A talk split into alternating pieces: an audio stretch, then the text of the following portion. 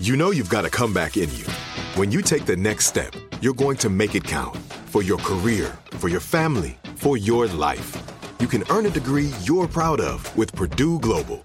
Purdue Global is backed by Purdue University, one of the nation's most respected and innovative public universities. This is your chance. This is your opportunity. This is your comeback. Purdue Global, Purdue's online university for working adults. Start your comeback today at purdueglobal.edu.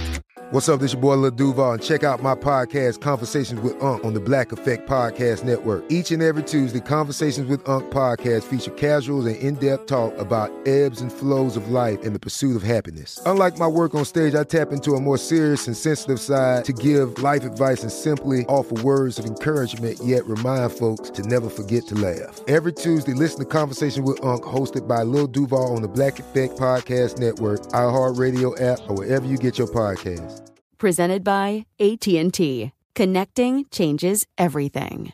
Tired of endless diets and weight loss struggles? It's time to say goodbye to frustration and hello to results. Introducing Smart Metabolic Burn from BrainMD, your breakthrough solution to fight stubborn body fat. Imagine burning fat, balancing glucose levels, and regulating metabolism in just 12 weeks. This unique two in one product combines the power of two clinically studied ingredients in one revolutionary formula berberine, which targets abdominal fat, and OEA, which curbs your appetite. With just two capsules a day, Smart Metabolic Burn by BrainMD can kickstart your metabolism, fight stubborn body fat, especially that pesky abdominal fat, and support your weight management journey. Right now, save over 30% on Smart Metabolic Burn at GetSmartBurn.com. The lowest price anywhere. That's GetSmartBurn.com. Don't delay. Transform your life with Smart Metabolic Burn from BrainMD. These statements have not been evaluated by the Food and Drug Administration. Our products are not intended to diagnose, treat, cure, or prevent any disease.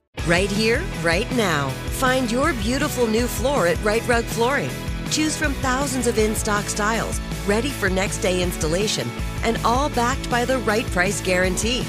Visit riterug.com. That's R I T E R U G.com today to schedule a free in home estimate or to find a location near you.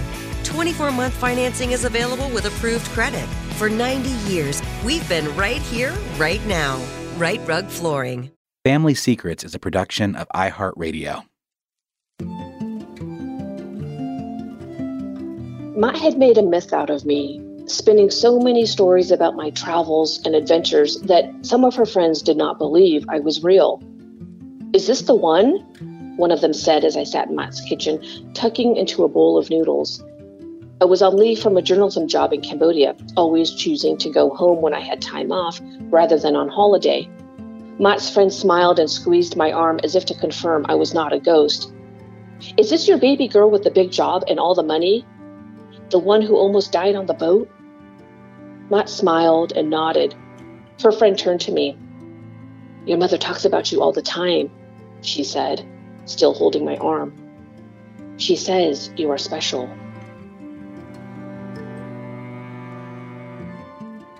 That's Putsata Reang, journalist and author of the searing memoir Ma and Me. Putsata's is a story right from the start of overcoming staggering odds. It's also a story about familial loyalty and cultural expectations, and the strength it takes to become one's truest self.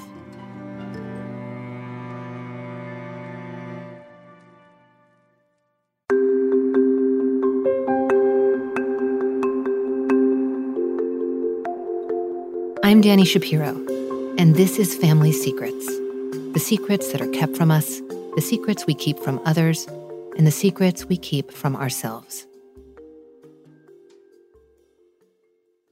I was born in a seaside town in Cambodia called Kampong Som in a hospital right in downtown near an open market called Psa Le. And I have no memory of where I was born, although when I was a teenager, I went for the first time to visit. And immediately I fell in love with this beach community. I, I could smell the briny air and feel the, the sea breeze pushing through my hair. And um, there was something very idyllic and peaceful about it. What I remember about the first time I visited Kampong Som, Cambodia, were so many palm trees, just absolutely everywhere. Uh, coconut trees, just a landscape that was so very different from anything that I ever knew growing up in America. And it's one of those things where you you see a place for the first time with clear eyes and with new eyes. And it just seared in my heart as I felt so proud to be from this land, cut through with such a pure light. And um, just everything about where I was born engaged my senses the sights, the sounds, the smells, the feel, everything, you know, with sand between my toes there on the beach and seeing the beautiful, gorgeous sunsets um, there in Kampong Som. It's something that just never leaves you. It was a bit of paradise, so it's hard to equate that slice of paradise with the reality of my country, which is the dark history of genocide. It was 1974 when I was born in Kampong Som, Cambodia. Most of Cambodia had already been overrun by the Khmer Rouge communist regime. And so by then, I imagine, um, and my mother has the memories of this, that Kampong Som, this place that I saw for the first time in a in a time of peace, back then in 1974 when I was born, it was actually a, a period of terrible chaos. It was a quiet kind of chaos, as my mom describes it. She could feel a particular energy in the air and a certain heaviness in the air. Kampong Som, as my mother tells me, had been a place for the ultra wealthy and tourists to come and, and play. It was a playground for the wealthy. And during the war, and specifically in 1974, when I was born there, suddenly it was absolutely quiet. Nobody was on the streets, there were no tourists. So my mother felt the weight of that moment and what was about to happen. I don't think that she actually knew that our country would truly fall to the Khmer Rouge at that moment in time, but she certainly felt that something something terrible was on the horizon. My mom gave birth to five children, one of whom her second child died as a baby. All of my parents' children were born with a midwife at home, but something different happened with me. When I was in my mother's womb, she felt nothing through the course of her pregnancy no movement, no aches, nothing. It's almost as if I wasn't there. And she worried that this baby she was carrying was possibly dead.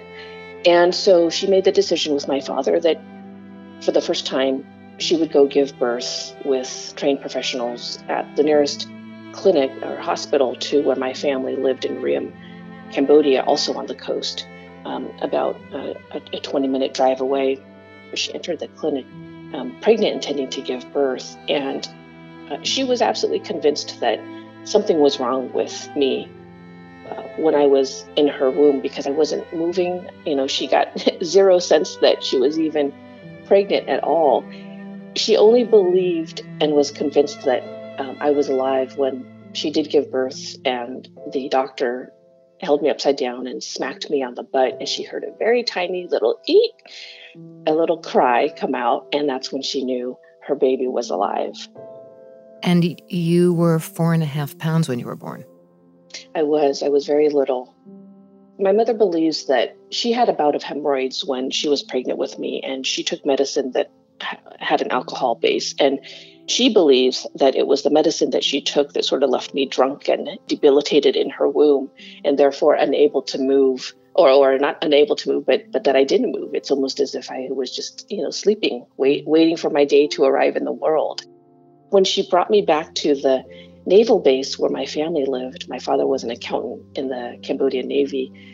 The women of the village rushed to her to to get a look at my parents' latest baby, and uh, they weren't convinced that my mother was carrying anything at all because they didn't see me for a while until they kind of peeled back the layers of they called it krama, which are um, which are sort of like uh, Cambodia's ubiquitous uh, scarves. And once they peeled back the layers and saw there was indeed a baby there, everybody was satisfied. But my mom tells me and has always told me that I was born sort of the eh, kind of like the runt of the family, the smallest, the weakest, the one who always got sick. And so that's the story that I believed about myself because that's the one that I heard most consistently. But this isn't the only survival story that defines Putsata's early life. When Put is just a year old, it's no longer safe for the family to stay in Cambodia, and her parents, Ma and Ba, decide to make their escape. During that difficult journey, Put's life is very much in danger again. So in 1975, there came a point when my father went to work and there was a lot of chaos happening that day. And he was listening with his coworkers to the radio communications with their headquarters in Cambodia's capital, Phnom Penh. And their colleague in Phnom Penh said to them, The communists have arrived Phnom Penh. They've taken over. If you can get out, get out, go, and good luck. And that was it. The radio went dead. It was April 17, 1975. And so my family rushed to the docks to escape the only way we could, which was by sea. And because of the fact that my father worked for the Cambodian Navy, we were allowed to get on board one of four naval ships that were docked at Ream Naval Base on the coast of Cambodia.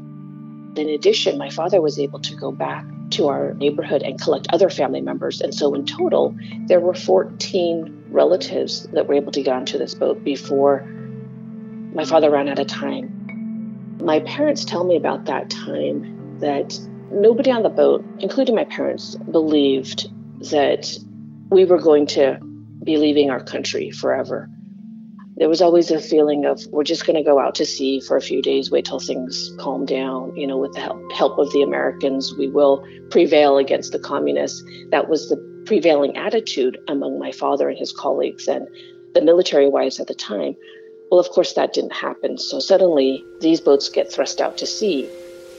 And these boats, they were built for a crew of, say, 25 to 30 men. Suddenly, you have more than 300 people on board each one. The way my mother describes it, uh, there was no room to sleep. You just kind of sat the whole time and then took turns laying down at night. On April 17th, 1975, it was actually 10 days to my first birthday.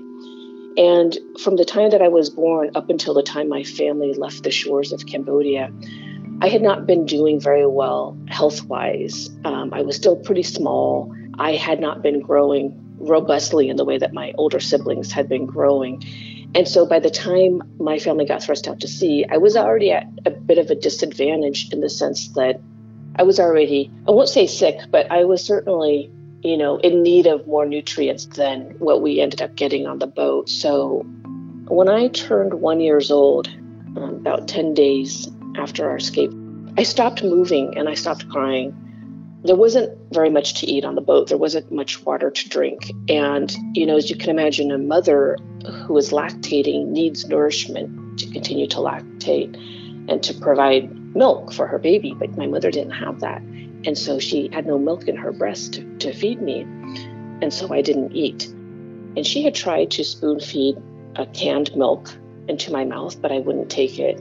I was so malnourished that I just became very lifeless as my mother describes it, um, I made no sounds, not even a cry. Um, I, I didn't move. She described me as being heavy because she had been carrying me all these days um, at sea already, nonstop. And um, I remember asking her, how is that possible that a baby could be heavy, especially one who was born premature and also a baby who was, you know, very malnourished?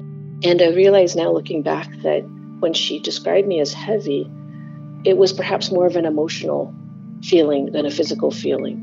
That this idea um, and this absolute fear and terror that perhaps my baby's not going to make it on this journey. So, what happened was there was a day that the captain of the ship walked across the bow and throughout other parts of the ship to sort of assess his passengers. And he came across my mother and bent low to her and apparently, as the way my mother tells the story, looked at my mother's baby and saw that um, this baby looked dead to him. And he essentially told her, if your baby dies, you need to throw your baby overboard. Do you see all these passengers on this ship? If your if your baby dies, your baby's going to contaminate all these other passengers on my ship. Even though I've I've heard this story so many times, I've told the story myself so many times, I've written about this story so many times, and I still get emotional about it because I am not a mother. However, I can imagine what that moment must have been like for my mother when somebody tells you your baby is dead, you have to get rid of this baby. It's like it's it's nightmarish, and right. I mean, it's like really, literally the stuff of nightmares. So, what does she tell the captain? My mother's so clever and smart. She understood that she had to uh, sort of find some commonality between her and the captain, and and the commonality was religion. They are Buddhist, and so she told the captain, you know, she said "lok," which is a term of reverence in the Khmer language. Please let me keep my baby. We're Buddhist. Please let me keep my baby until we reach land and I can give my baby a proper burial. And that was the strategy that worked. My mother was able to keep me. When I think about it now, I can't imagine the fierce determination it must have taken my mother. Just absolute steely determination it took her to face down somebody of authority in our culture where we are always told, especially as women, and girls to respect authority. Um, you know, we don't have a right to request anything or to talk back or anything like that. And yet she did. She did it in the name of keeping her baby and saving her baby, saving me. In Put's memoir, she quotes the poet Warsan Shire, who once wrote, You have to understand that no one puts their children in a boat unless the water is safer than the land. This couldn't ring truer for Ma and their tumultuous experience at sea. There is no predetermined destination. The ship docks at the naval base in Subic Bay in the Philippines. For over three weeks, Ma has seen only sea and sky. When she finally sees land, safe land, she weeps.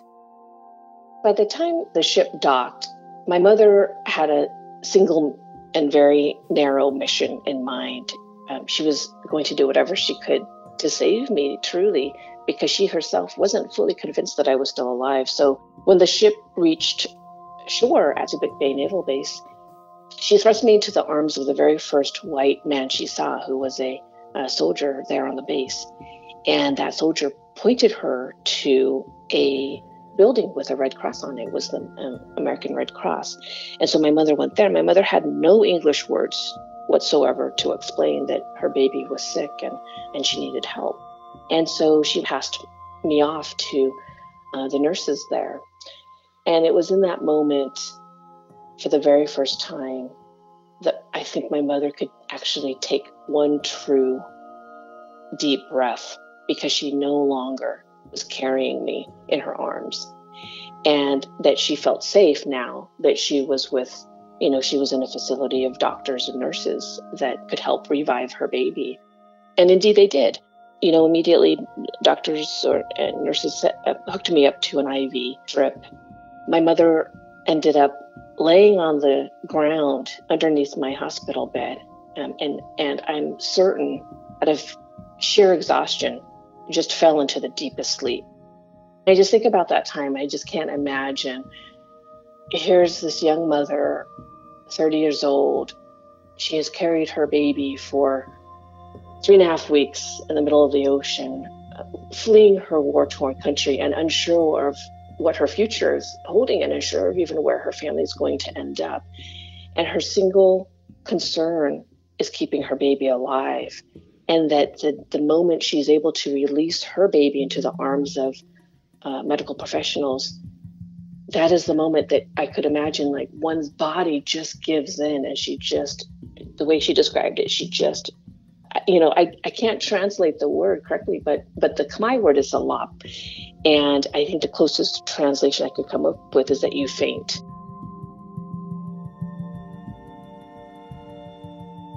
We'll be right back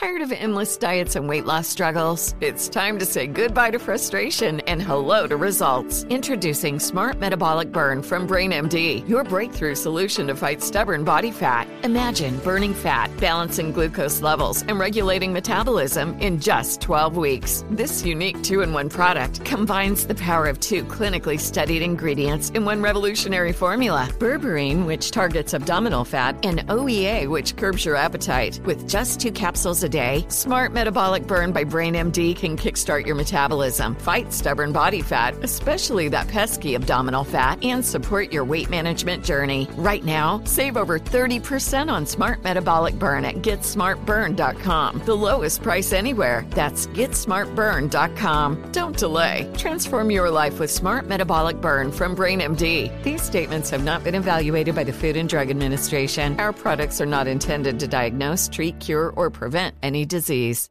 Right here, right now. Find your beautiful new floor at Rite Rug Flooring.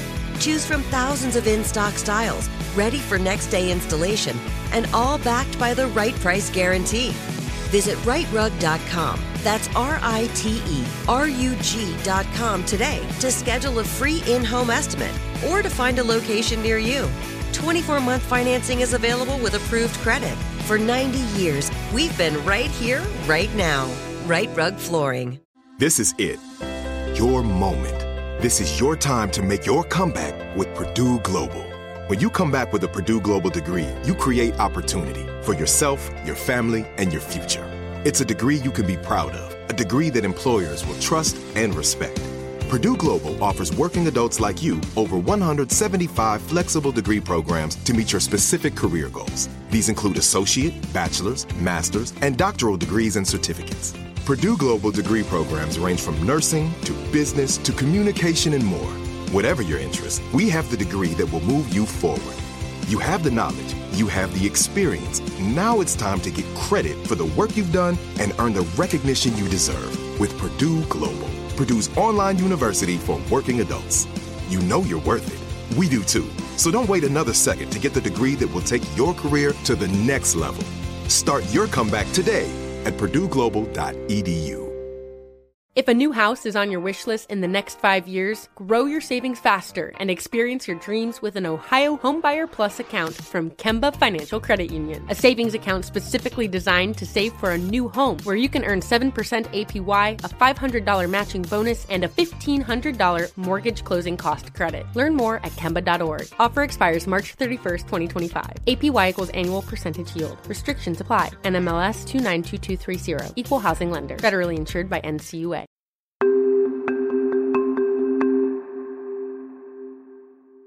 Put recovers at the Red Cross, and after this temporary stint in the Philippines, the family finally makes it to America. They settle in Corvallis, Oregon, where they are among the first Cambodian refugees brought into this community. There's this um, perfume in the air in Corvallis, Oregon, that I'm certain has to do with all of the crops that grow all up and down the Willamette Valley. You have strawberries and raspberries, blackberries, um, any kind of berry you can imagine grows in the Willamette Valley.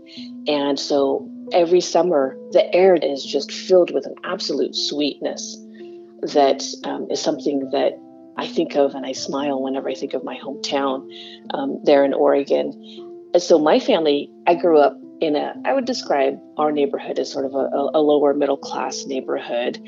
Um, and it, you know, we we my family lived in a in a ranch style house. It was a three bedroom, two bath house, constantly overrun with kids because not only were my parents raising myself and my siblings, but they were also raising one of my cousins, and then over the years, more of my cousins. Immediately, the family embarks on the project of rebuilding their lives. Though the landscape is lush and welcoming, the transition is far from seamless. Ma and Ba struggle to find work. My dad went from wearing a, a Navy uniform with three stripes on his epaulets and feeling very proud of who he was uh, working for the Cambodian government to now suddenly wearing an apron and flipping burgers at our local diner in downtown Corvallis called um, Burton's Diner. And my mom, she had to convince my dad uh, to go out and find work because my mom is a very prideful woman. And though she accepted the help of our church sponsors in Corvallis, she didn't want any anybody in America to think that we were dependent on Americans to survive. Um, she wanted to prove that we were independent and that we could survive on our own. So she worked as a janitor, scrubbing toilets and vacuuming and mopping floors at the Student Health Center at Oregon State University. And it was essentially menial labor when we first arrived in Corvallis. And, um, you know, I never, I remember growing up and not really seeing them at home much. In essence, we were raised, uh, when I say we, my siblings and my cousins were raised by my older sister, Cinero. Um, she was the oldest in the family. She was eight years old when we escaped Cambodia. And she was the one that cooked our dinners, and um, she was the one that babysat us and walked us to school and whatnot. And I think that this is one of the things as a child of immigrants, but specifically a child of refugees, um, that I've come to learn and, and appreciate and, and be extraordinarily grateful for for my parents is that there's that kind of silent sacrifice that parents do you know when one leaves one's country by force. And in the case of my family because of a war you end up in another country. You do absolutely whatever it takes to do to survive tell me a bit about the khmer expectations culturally regarding familial duty and what it means to be a member of a family, and particularly what it means um, to be a female member of a family, to be a daughter. In my culture, in the Khmer culture, when you are born, and if you are born female, essentially your life is going to have one path only, and that path is that one day you are going to get married to a Khmer man, and you are going to be a stay-at-home mother and or you know work in the rice paddies if your family happens to own rice paddies.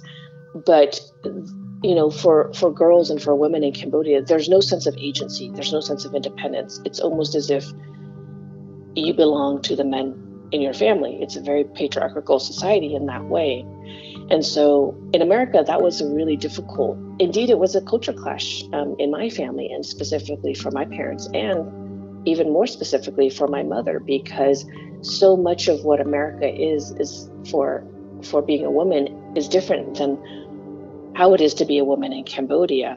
And so on the one hand, though my mother went out and worked outside of the home, she wore pants. She ended up learning how to drive. She did all of these things that my women don't do in Cambodia, but we were not in Cambodia. We were in America and they were starting new lives. And so she understood she had to operate in a different way. However, she still held on to those cultural codes of what it means to be a girl in the Khmer culture because that's the way that she raised my sisters and I. One of the things that I grew up hearing, uh, as well as my sisters, was one day when you grow up, you're going to have a husband. And when you do, you have to have a hot meal ready for him when he gets home from work. I'll never forget that. She told us that so many times it just seared into my into my entire being. And so I had a very narrow vision of what it meant to be a Khmer daughter. And at the time, one of the things that's so hard is that in American culture and American society, it's already hard enough to be a teenager and figure out how to fit in.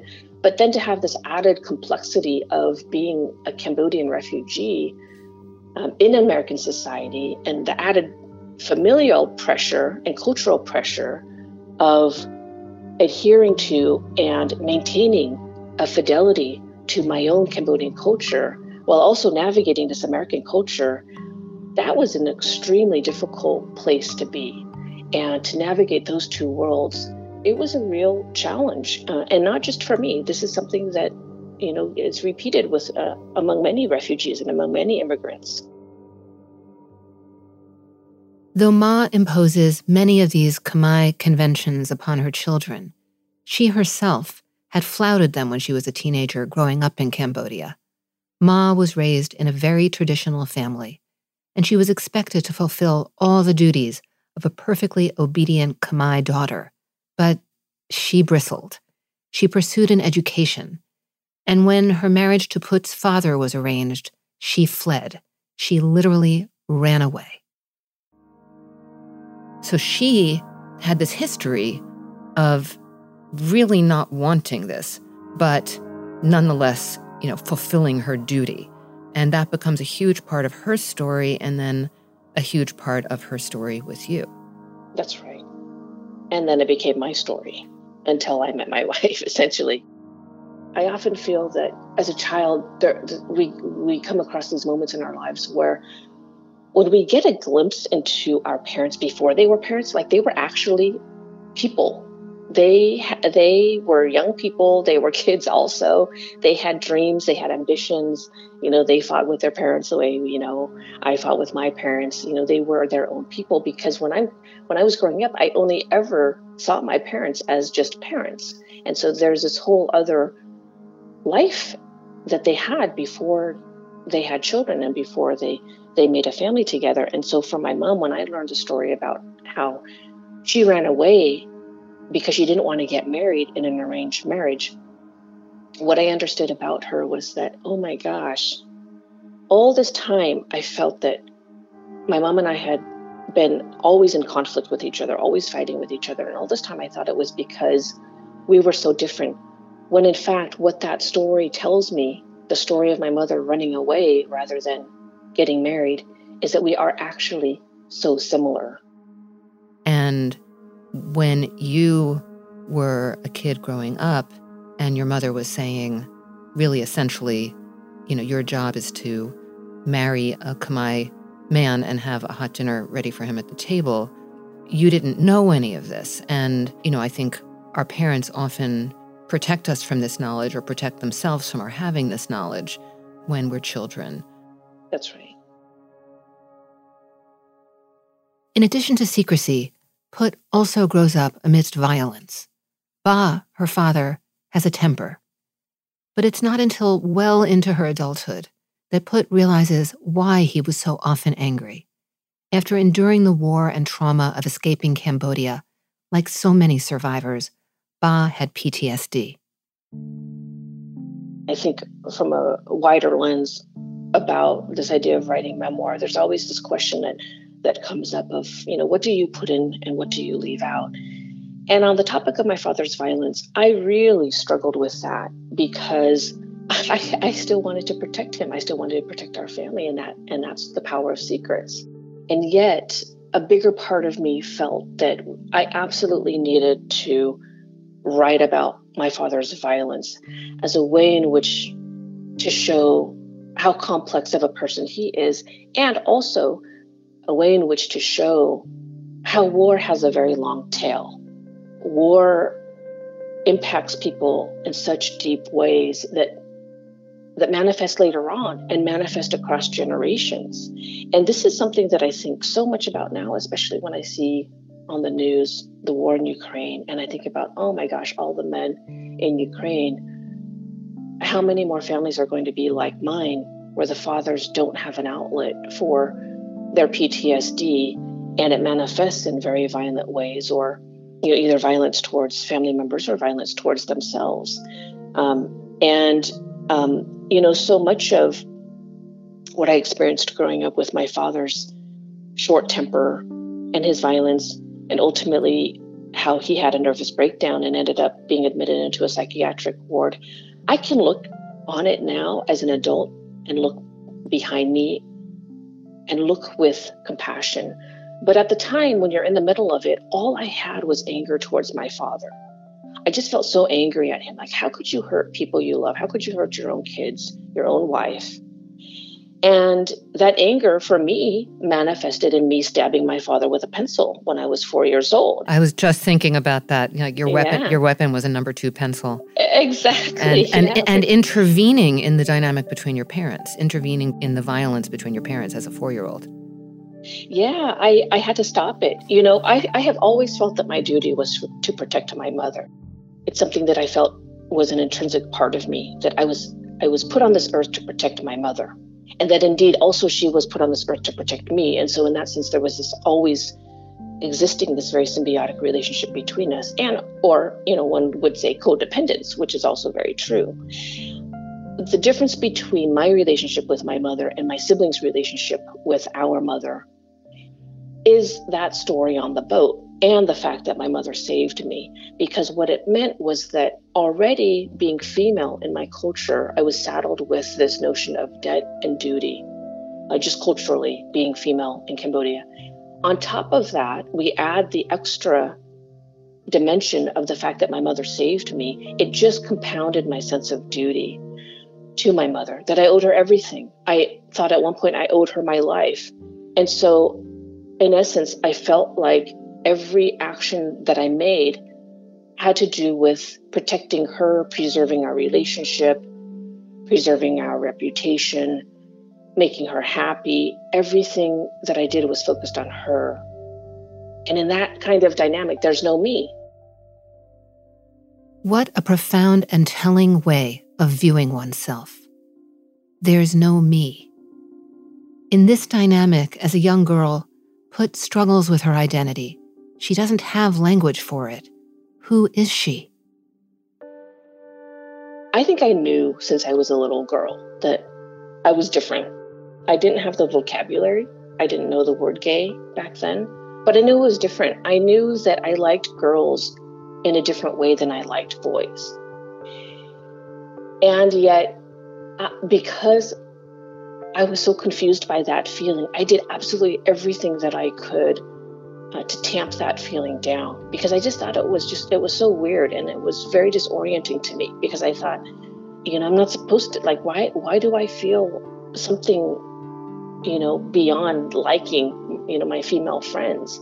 What is this other feeling that I'm feeling? And it was kind of just this I can barely articulate and describe it other than to say it was just this depth of emotion um, for certain female friends I had when I was growing up. That, and I did not have that feeling at all towards boys. And you know, I can look back at on it now, and it's so obvious I was crushing out on you know my gir- my girlfriends when I was a kid. But then there was another piece of it too. I understood I was different. My siblings, they always used to call me tomboy because I I dressed like my brother. I wore jeans and t-shirts always. I hated wearing a dress. I still do now.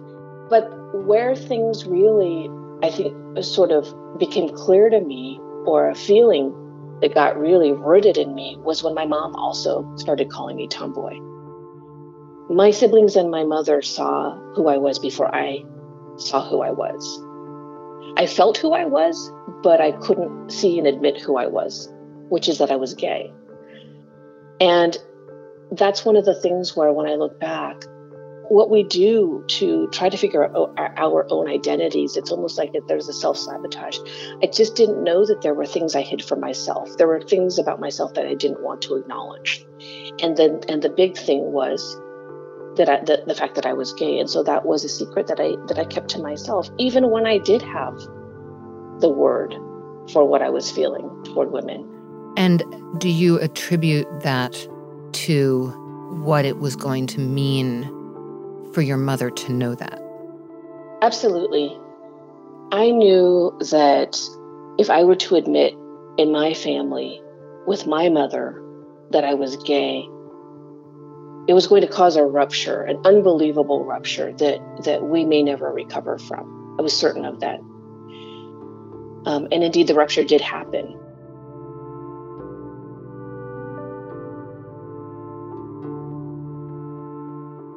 We'll be back in a moment with more family secrets.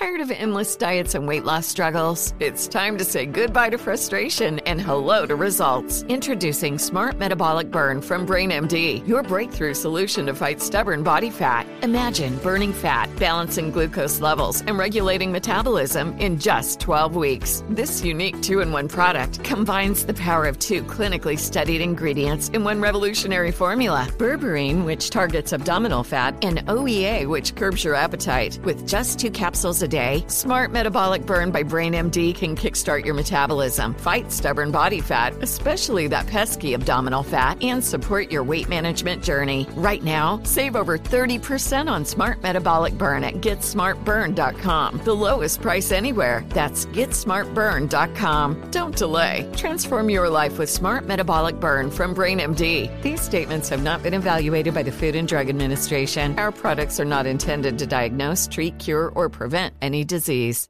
Right here, right now. Find your beautiful new floor at Rite Rug Flooring. Choose from thousands of in stock styles, ready for next day installation, and all backed by the right price guarantee. Visit riterug.com. That's R I T E R U G.com today to schedule a free in home estimate or to find a location near you. 24 month financing is available with approved credit. For 90 years, we've been right here, right now. Rite Rug Flooring. This is it. Your moment. This is your time to make your comeback with Purdue Global. When you come back with a Purdue Global degree, you create opportunity for yourself, your family, and your future. It's a degree you can be proud of, a degree that employers will trust and respect. Purdue Global offers working adults like you over 175 flexible degree programs to meet your specific career goals. These include associate, bachelor's, master's, and doctoral degrees and certificates. Purdue Global degree programs range from nursing to business to communication and more. Whatever your interest, we have the degree that will move you forward. You have the knowledge, you have the experience. Now it's time to get credit for the work you've done and earn the recognition you deserve with Purdue Global, Purdue's online university for working adults. You know you're worth it. We do too. So don't wait another second to get the degree that will take your career to the next level. Start your comeback today at purdueglobal.edu. If a new house is on your wish list in the next five years, grow your savings faster and experience your dreams with an Ohio Homebuyer Plus account from Kemba Financial Credit Union. A savings account specifically designed to save for a new home where you can earn 7% APY, a $500 matching bonus, and a $1,500 mortgage closing cost credit. Learn more at Kemba.org. Offer expires March 31st, 2025. APY equals annual percentage yield. Restrictions apply. NMLS 292230. Equal housing lender. Federally insured by NCUA.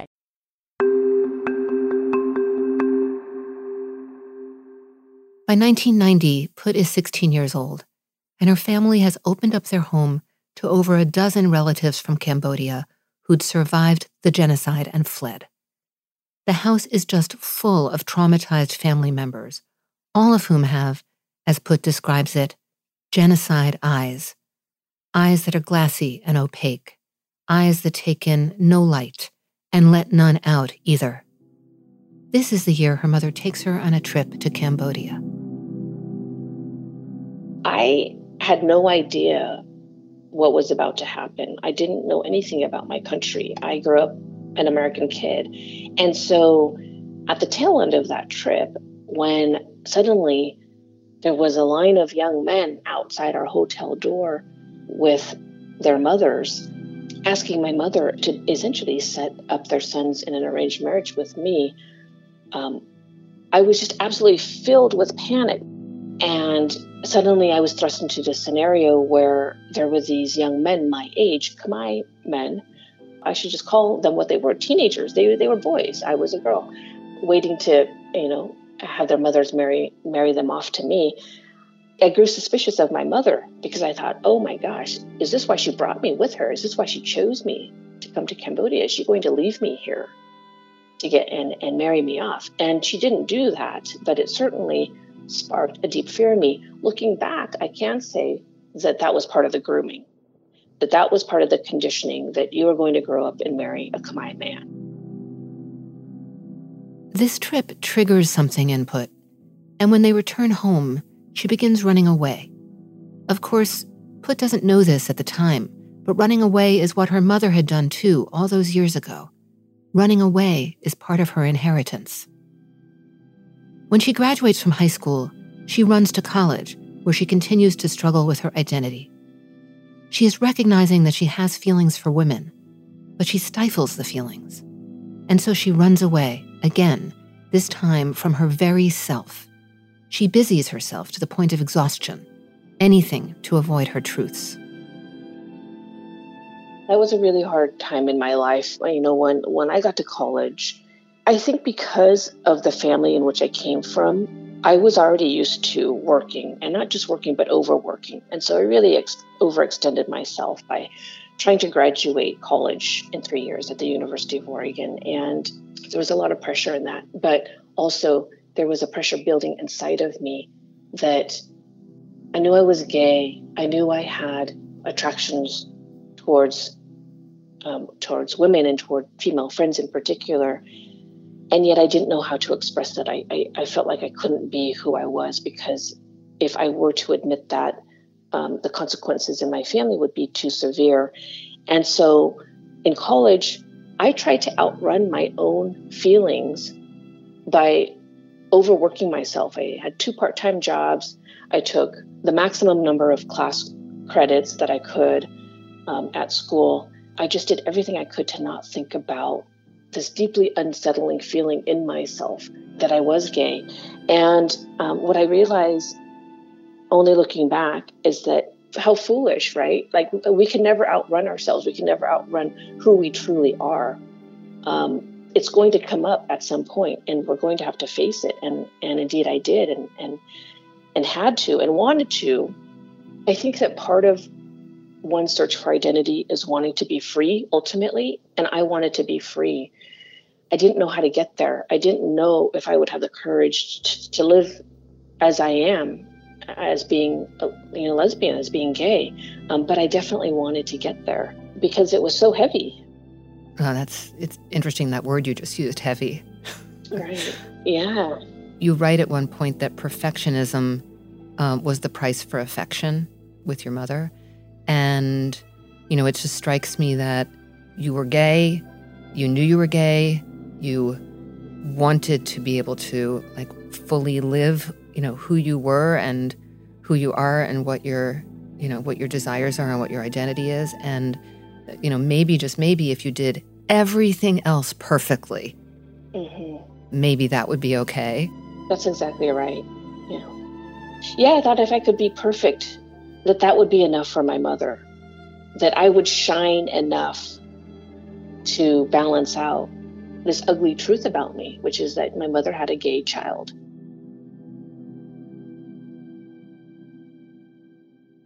When Put graduates from college, she pursues journalism.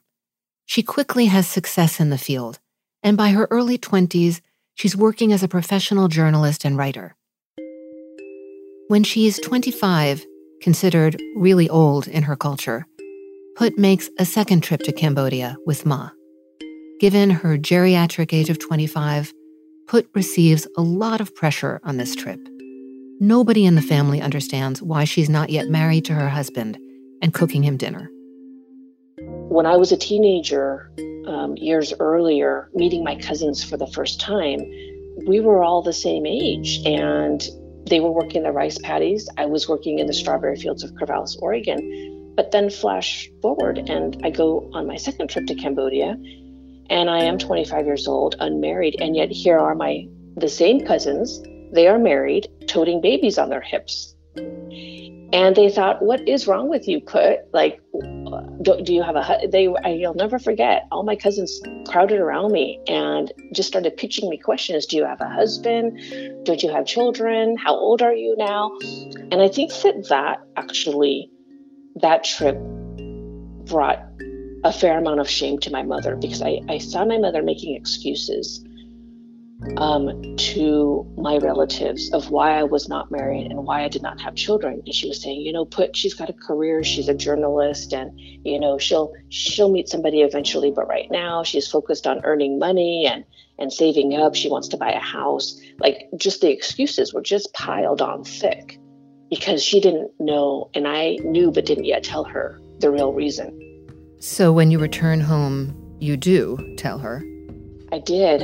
I I came out to my mother um, when I moved to California, and I wasn't dating anybody at the time, and I knew that um, I wanted to tell her myself that I was gay. So my mom flew down to the Bay Area where I was working to visit me one weekend, and um, I'll never forget just how stressful that moment was because it in my mind, it was a make it or break it moment. My mother would either accept me or she would abandon me in that moment. That's what I felt was on the line. Um, and she did something that was unexpected. When I came out to my mother, when she came down to California for a weekend visit with me, she told me for the very first time, I love you, Cone. Now, in, in my culture, we don't communicate things like "I love you" and "I'm sorry." It's you know the emphasis is more on action as as it is on language and and expressing through language. And so that was the first time she told me "I love you," and I thought in that moment, oh. The worst didn't happen. She's actually going to accept me. And just to make absolute sure she knew what I meant when I told her I'm gay, I piled us into my Honda Civic and I drove us across the, the Bay Bridge right into the heart of the gay district of San Francisco and the Castro. And it's just this moment that I'll never forget for all of my life, in which my mom is, you know, we're going through the Castro, and my mom is just seeing things that she's never seen before, including two men in leather chaps with their bare behinds hanging out. And she presses her cheek to the window and points at them. And she turns to me and she says, Put, put, that the gay? And I said, Mom, yes, that's the gay. Stop pointing. I'm so embarrassed. And um, in my very naive mind, I thought, she gets it. She knows who I am now. And so I thought, oh, we're done. Don't need to say anything else more about who I am. She's accepted me. She has seen what what gay life or gay culture is in this one short drive we took down the Castro. But actually, we weren't done. Uh, we were very far from being done on the topic of me being gay. Flash forward to 2010, and Put and Ma still aren't done getting to know one another on a deeper level. They're not estranged exactly, but they're not sharing intimate details about their lives either. Then, in this same year, Put gets a call from her mother. Ma has had a heart attack. Put puts her work on hold and rushes back to Oregon to help her mother, to protect her. When she's there, her mother begins to tell her stories she's never heard before. Stories about who Ma was before she was Ma, before she was married and had children. When I think back on my life, I always think about it in terms of these moments where there's a before and an after. And very clearly, my father's heart attack was one of those moments. There was the mother I knew before my father's heart attack, and then the mother I knew afterwards when she began to share stories about her life. And an interesting thing happened the more she began to share stories of her life, the more it re- I began to reflect on my own. And also, that sort of magnified my own need to want to live as I am and to have much more clarity around the fact that I could try all I could to find and marry at least a man, if not a Khmer man, but know that in the end, that would not have been my true self. That would not have been the true Put Reang. So I think that I did enter relationships with men trying to convince myself that I could do one last thing for my mother, which is to marry a man. But in the end of the day, I couldn't do it. That just wasn't me. I wouldn't have been happy. He wouldn't have been happy. I could tell it would, you know, would have been a miserable life because who wants to live in a cage when you already know who you are? And so I think that that's when I was got backed into a corner and I really had to reckon with myself. And, and what was I going to do? How was I going to live my life? And how was I going to live it for me and no longer for her? And it's so interesting, you know, what happens when finally there's no place else to go but the truth. Mm-hmm, that's right. And by being backed into that corner, and by, ironically, by your mother letting you see her in more layers of her complexity, that just liberates something in you. It doesn't make it any less tortured, but it's just, it liberates it. That's right. Absolutely. It's only then that Put finds herself falling head over heels in love with a woman that she'd met years before, but the timing hadn't been right. Her name is April, and now they begin a relationship. They move in together, and they plan to get married Put will not be marrying a Khmer man or a man at all. She will marry April. Finally, Put feels aligned with her identity. She and April begin to plan a large and celebratory wedding. Friends will be coming from all over the world. Put's siblings will come, but at a certain point in the planning, Put realizes that her parents are not planning to be present. They know she's gay by now, but they just cannot accept the finality of her marriage to a woman. Oh, that moment left a hole in my heart. It still does. Um, that hole is still there. I've reconciled that hole and I have filled that void in other ways and with other love. But it's hard when your own mother is the one who's absent at your wedding.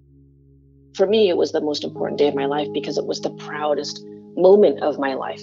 I had finally met somebody who I love and who I was in love with, who I felt saw me for who I am and accepted me for who I am. And what happens when you meet that person? You want to share that person with your family and with your parents. And in my case, I wanted to share that joy and happiness I had with my mother. And yet, she couldn't be happy for me. And that's when I knew. I talk about this and I and I and I still think about it that a part of me had to die so that the rest of me could live. The part of me that had to die was the baby on the boat finally had to die, the story of the baby on the boat and what that baby represented. That part had to die so that the rest of me could live and I could finally live for myself and find joy and happiness for myself and not live for my mother and because of my mother. After Put's wedding to April, she and Ma rarely speak. Ba will occasionally fill her in on news when it's necessary, but in general, there is very little contact for quite a while. And then in 2019, Put's beloved father in law, April's father, Jimmy, is diagnosed with a terminal illness.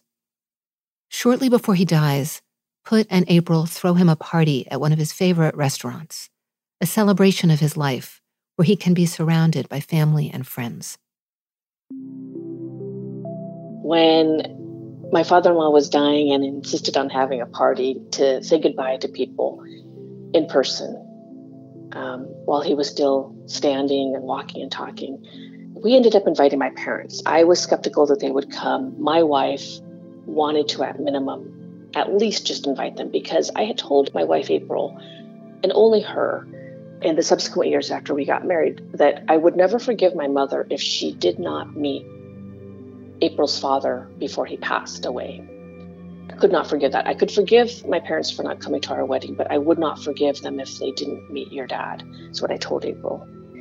And so April kind of took the initiative and she emailed my mom and told my mom that her father was dying and he was going to have a party and would they come. And the most surprising thing happened. I got a phone call on my cell phone the next day, and it was my mom. We hadn't talked in months, and she said, April sent an email and let me know that her dad is dying. We want to join the party, but we don't know how to get to the restaurant in Portland. Even though my mom did say she wanted to go, I still wasn't sure if she was going to show up, if she and my dad were going to show up. And so, similar to what happened at my wedding, um, I sort of glanced up now and again to look at the door to see if you know they were going to walk through and at just at the moment when i was going to give up and think oh you know they're not going to they're going to be no shows just as they were at my wedding um, there was a bit of a fuss at the foyer and i saw april over at the foyer um, of the restaurant. And then i quickly saw you know i saw my father-in-law quickly making his way over with my mother-in-law. And next thing i knew my parents and my in-laws were all hugging. And it's a moment that when I think back over the course of the years and, and the moments, the hard moments and the and the tender moments, that single moment of tenderness did so much to calm me and soothe me and kind of rekindle the compassion I have for my mother. Because I also have to think about what it took for her to make the decision to come, knowing that we had been in conflict over me marrying a woman, that she did not accept having a gay daughter, and yet here she was meeting my in laws. It was a pretty remarkable moment. It's so astonishing when I think about it. There was so much emotion that went into that moment, both for my father in law and mother in law, as well as my parents and, and everybody else. My wife and I continued to care for my father in law for another month. Um, he passed one month after that party. And in the past, my mom was always the person that I would call if I had good news, um, up until the point of our rupture when I decided I was going to marry a woman. Up until that point, I always called my mom if I got a promotion at work, if I got an award in journalism, any good news, I would call her. When my father in law passed, I picked up the phone and I didn't call, but I texted my mother. She was the first that I thought to contact. And all I texted her was, He is gone. And uh, and she texted me back three words. She texted me Matsari Gon. And so in that moment, I understood we can begin again. The old relationship that my mom and I had needed to die so that a new relationship could be reborn in its place. And that's sort of where I'm at now with her, is, is just trying to navigate a new relationship. That's really beautiful put. Yeah. Really, really beautiful. I had to be careful there. I felt the tears coming up. Yeah, and me too. Here's Put reading one final passage from her resonant memoir, Ma and Me. As I drove north out of their subdivision, past the same farm fields I'd come to know by heart, I felt a pounding between my ears. That pounding traveled down in my body like a shot, piercing that place in my heart where I had stockpiled pride, confidence, and self acceptance to buffer against a perennial depression that always managed to sling me straight to the edge. The realization I had was so clear I cried. I had lived my life a slave to Song Gun, but I could never repay my mother. There is a moment when you realize you are not the same person as your mother, and yet the things she taught you, the imprint she left, remains.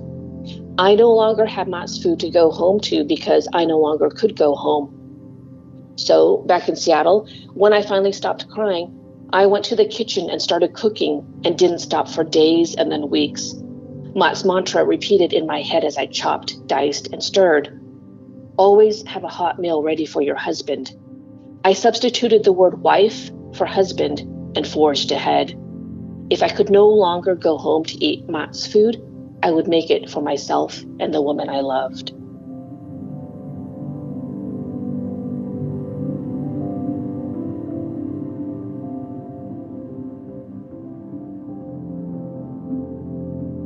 Family Secrets is a production of iHeartRadio. Molly Zakur is the story editor, and Dylan Fagan is the executive producer. If you have a family secret you'd like to share, please leave us a voicemail and your story could appear on an upcoming episode. Our number is 1 888 Secret Zero. That's the number zero. You can also find me on Instagram at Dani Writer. And if you'd like to know more about the story that inspired this podcast, check out my memoir, Inheritance.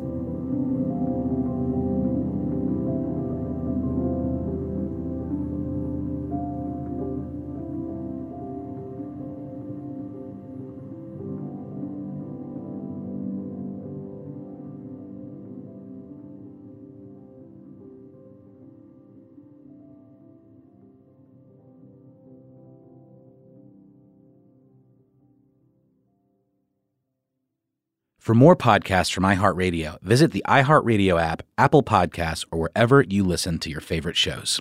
Tired of endless diets and weight loss struggles? It's time to say goodbye to frustration and hello to results. Introducing Smart Metabolic Burn from Brain MD, your breakthrough solution to fight stubborn body fat. Imagine burning fat, balancing glucose levels, and regulating metabolism in just 12 weeks. This unique two in one product combines the power of two clinically studied ingredients in one revolutionary formula berberine, which targets abdominal fat, and OEA, which curbs your appetite. With just two capsules, capsules a day, Smart Metabolic Burn by Brain MD can kickstart your metabolism, fight stubborn body fat, especially that pesky abdominal fat, and support your weight management journey. And right now, save over 30% on Smart Metabolic Burn at GetSmartBurn.com. The lowest price anywhere. That's GetSmartBurn.com. Don't delay. Transform your life with Smart Metabolic Burn from Brain MD. These statements have not been evaluated by the Food and Drug Administration. Our products are not intended to diagnose, treat, cure, or prevent any disease.